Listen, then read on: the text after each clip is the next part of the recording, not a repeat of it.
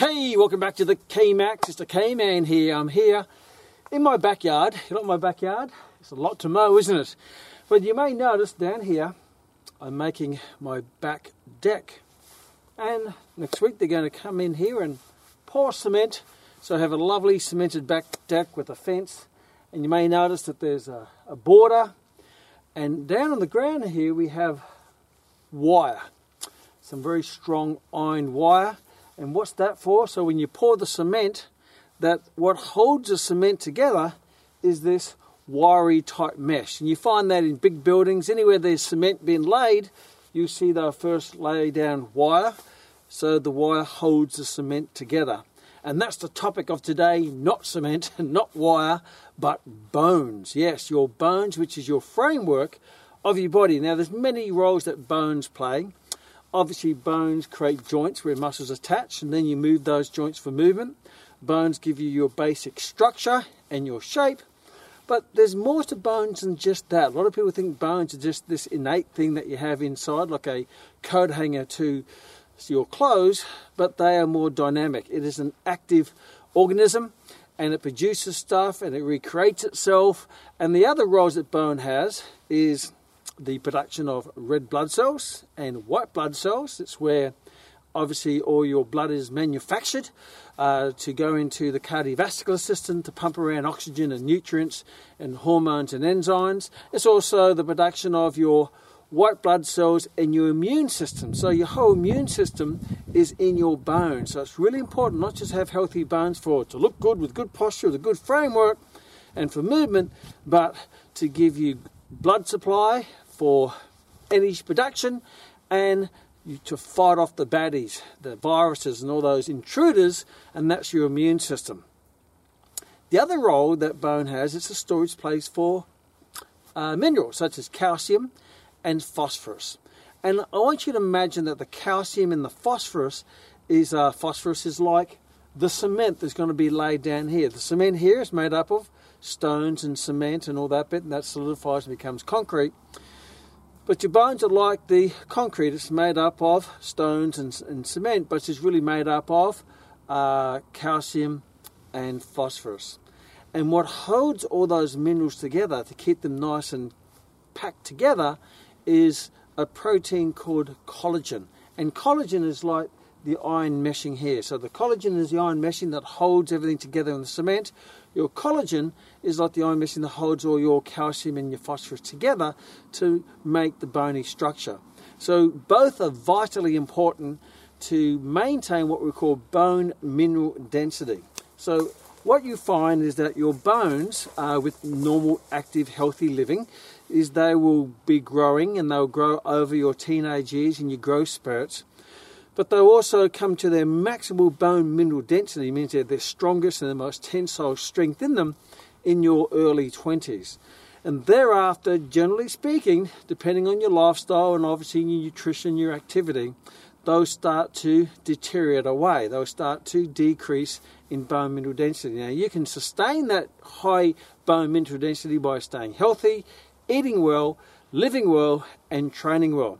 So what's really important is that you don't let your bones waste away because not only are you letting your structure waste away, but you're also letting your immune system waste away and your red blood cell production factory waste away. So there's lots more consequences than just losing bone mineral density. And the challenge we have in society today is that depending on what statistics you look at and what you read, after the age of you know, 60 or so, one in three women will suffer from osteoporosis. And one in five to eight men will also suffer from osteoporosis. And why do they suffer that? Well, unless it's genetic, most times it's due to a sedentary lifestyle. If you don't use it, you lose it, as they say. And you can avoid that by being active and eating well and training well. We talk more about that today. So, what types of things to do to sustain your bone mineral density? First of all, a great opportunity is to, when you're a young child, uh, as a child going into your teenage, your pre-adolescent, adolescent years, you can maximize your growth spurts to maximize your bone mineral density so you reach a higher peak in your early 20s. So when you have, if you have children, or you have involved in children, what's really important is obviously to get them to eat well, which we'll talk a little bit about, but get them very, very active. Get them in the outdoors, the great outdoors, doing lots of activity. In my day, when I was a young little bambino, I used to spend in my lunch hours on the monkey bars and swings, and then after school I'd play sport, and then I'd run around uh, the neighbourhood on my bike and do jumps and climb trees. I was, grew up in New Guinea. There was no TV, no social media, not even uh, a radio. There was a, a wireless, but everything was very, very active. So I guess my lifestyle was very conducive to maximising those growth spurts to maximise my bone mineral density. So if you're a parent or a teacher or a coach and you have the opportunity to really get kids involved in activity and some controlled strength training and cardiovascular training and impact training and sport and activity, really take advantage of those growth spurts. So that's going to give them a higher peak. Now we all come down naturally, but if your peak is low, then you're going to reach that stage of osteopenia, means you're starting to lose bone mineral density and leading to osteoporosis at an earlier age because your peak is lower. The higher the peak, the longer it takes before you get to that stage of osteopenia or osteoporosis. So, prevention is far better than cure. Now, it's never too late. Now, even if you're down the path of life in your 60s, 70s, 80s, you can still do something about it to reverse the effects of osteoporosis and osteopenia. Because if you have a pulse, you can make a change. We'll talk more about that. So, what are some of the activities, the best activities to maximize your bone mineral density or to develop your bone mineral density? Well, anything which is weight bearing is going to be far better than anything that is weight supported. So, in the upright position, uh, walking, that's a weight bearing activity. Now, it's not really a highly overloaded weight bearing activity, but it's better than doing nothing by all means. So, don't treat that as a great activity to increase bone mineral density. It may help in decreasing the decline of bone mineral density with the aging process, but it's not the best thing to do. The next best will probably be running because when you run and jump, you go airborne, so when you hit the ground, there's more load going through the bones. So the more load going through the bones, the more the bones are going to accommodate and overcompensate and prepare to make themselves stronger. So if you use it's like a callus, I suppose. If I use, if I rub this skin and I continue rubbing on you're going to create a callus and a thickening of the skin. If I'm putting stress on the bones, and there's two ways you can put stress on the bones, is through direct force, through impact, where you land on the ground when you're running, that's impact forces. And then you also have pulling forces where you load the muscles that attach to the bones and the muscles via the tendons pull on the bones and create a force within the bone that also increases bone mineral density. Best opportunity is to take advantage of both. So if you have the opportunity to do impact training with the hopping, like when you were in school, we, the kids used to do hopscotch and jump, do a lot of jumping around. So hopscotch, jumping over boxes, jumping over fences, all of that is great stuff. And one of my colleagues, who's a professor in exercise science who works with the elderly, uh, he actually gets them to do hops down the room. So they hop on one leg and hop on the other leg and hop on both legs. And these people are in their 60s and 70s and 80s to do to, to increase their um, uh, the benefit of that type of activity to increase bone mineral density, complemented with good strength training. So anything which has, has impact, obviously like everything, don't overdo it. You don't jump off the roof of a five-story building. Oh, okay, man said oh, I have to impact, so I have to jump off five meters in the air. Well, no, that's silly. You have to make it progressional. Progressional. So if you know, if you've got a history of bone mineral density deterioration, osteopenia, then you may take it lightly and build it up over time. If you're already fit and strong, then keep doing it and implement it into your training, not just your normal walking, power walking, and all that type of stuff, or uh, swimming, and we'll talk more about that. So, walking, the best, the best after that is running and impact activities such as hopping and jumping and skipping and all that type of stuff. And then you have strength training. And the beautiful about strength training, the beautiful thing about strength training is you can, in a controlled manner, really increase a load or increase the overload on a muscle in a progressional way because you get feedback by what weights you put on the bar or the dumbbells and, you, and, as you get stronger you put the weight up and put the weight up and put the weight up and as you put the weight up the muscles are getting stronger the tendons are getting stronger the ligaments are getting stronger the muscles are getting bigger if you're a male and you're full of testosterone and your bones are getting stronger and they're getting denser and you're increasing that bone mineral density. So strength training is by far the one of the best things that you can possibly do to a avoid deterioration of your bone mineral density and b to build back your bone mineral density. My mother-in-law, Muti, she's passed away now in her late 90s. When I first met her, she was in the early 70s. She was 73 and she'd been diagnosed with advanced osteoporosis. So Rory and myself devised a exercise program and a training program because we didn't want her to waste away. Because the challenge with osteoporosis and the two main sites of deterioration of bone mineral density is the neck of the femur in your uh, leg and the body of your uh, vertebral column, the, the vertebral bodies particularly in the uh, anterior. And that's what happens. You see those old people with that hunchback type thing. It's not that they've got bad posture, which they do, of course, but what happens is the bone mineral density in the body of the vertebrae becomes so fragile and porous. So when you lose bone mineral density, it becomes your becomes very porous, uh, like lots of holes in it, and becomes very fragile and easy to fracture.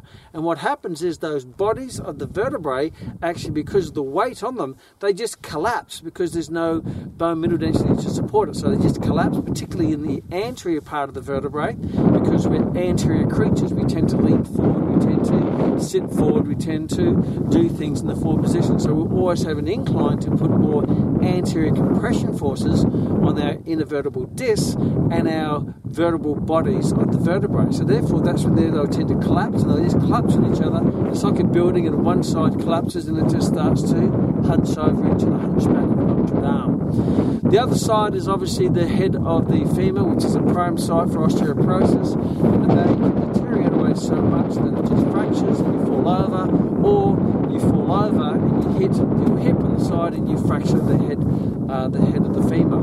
Now, what we find is when that particularly happens, then and, you, are hospitalised because you've got a, a fractured hip, 50% of the time you end up, unfortunately, passing away because you become completely uh, immobile, you get your, your uh, energy is depleted, your hope is depleted, and you, and you find that a lot of uh, people in that older age die of pneumonia once they fracture the hip, they tend to unfortunately pass away. But we can avoid that by eating well, living well, uh, and, and training well.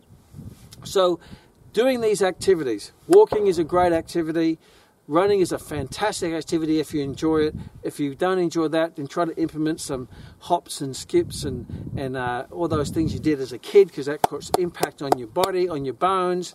And then the next best thing is your good, strong quality strength training. Now, the other types of activities people participate in, which anything is better than nothing, but they're not going to be the best con- uh, exercise conducive to increasing your bone mineral density. Things such as swimming, which is great for the heart and lungs, great for the muscles, but because your whole body weight is supported in the water, you don't tend to uh, have a huge amount of stress going through the body. You don't have that impact forces because there's no impact, and you're using mostly the upper body, which isn't really the prime sites that are, uh, detri- uh, more targeted for osteoporosis, such as your neck of the femur.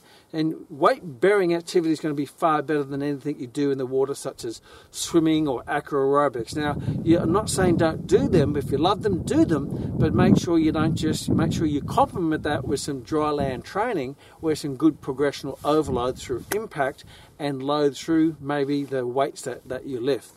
The other type of activity a lot of people love to do is love to do floor work. They get on the ground and they do maybe yoga or they do the Pilates or something like that, or they get on there and do Tai Chi, or, and that's perfectly fine. It, gives you mobility and, and, and it gives you stretching and all that, but again, it's not going to be the best activity because it's not really weight bearing, you're not in the upright position, you're not actually getting impact forces, and you're not getting a progressional overload uh, on the bone mineral density. So again, do it, but make sure you complement that with some good strength training, maybe some impact training, maybe some jogging, and uh, obviously walking, which a lot of people do anyway. So they're looking at the different types of training methods that's going to be best for reducing and osteoporosis and reversing osteoporosis. And I was sharing with you about my mother-in-law Muti she had advanced osteoporosis. So when Rory and I developed an exercise program, she did a lot of walking, she uh, did a lot of strength training, a lot of boxing,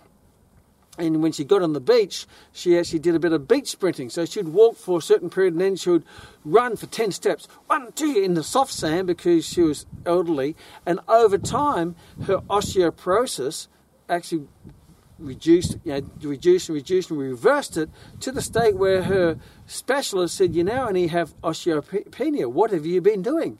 And she proudly said, I've been doing strength training. And she was well into her 80s by this time. So she reversed that aging disease of osteoporosis by doing some good quality strength training, a lot of walking, boxing, and she did beach sprints. Would you believe it? She sprinted on the beach, and that was uh, you know amazing uh, experience for Percy, Roy, and I to see how we had an effect. And you can do that uh, with the more mature and motivated population. So there's, I thought I'd take advantage of this great opportunity before they lay down the cement to use this as a great little example of how your bones are. Because without your bones, you can't move around. You're only going to, you're not going to be producing red blood cells. You're going to have a weakened immune system. You're going to be more prone to disease and viruses and bacteria and sickness. And how, how do you combat that? Easy. Just have a great lifestyle, positive activity, uh, uh, uh, attitude, and a, and a, positive passion. Uh, make sure you eat well from the things I share with you and train well, weight bearing, upright, impact, progressive overload, and your body and your spirit and your life will grow. See you in the next K Max.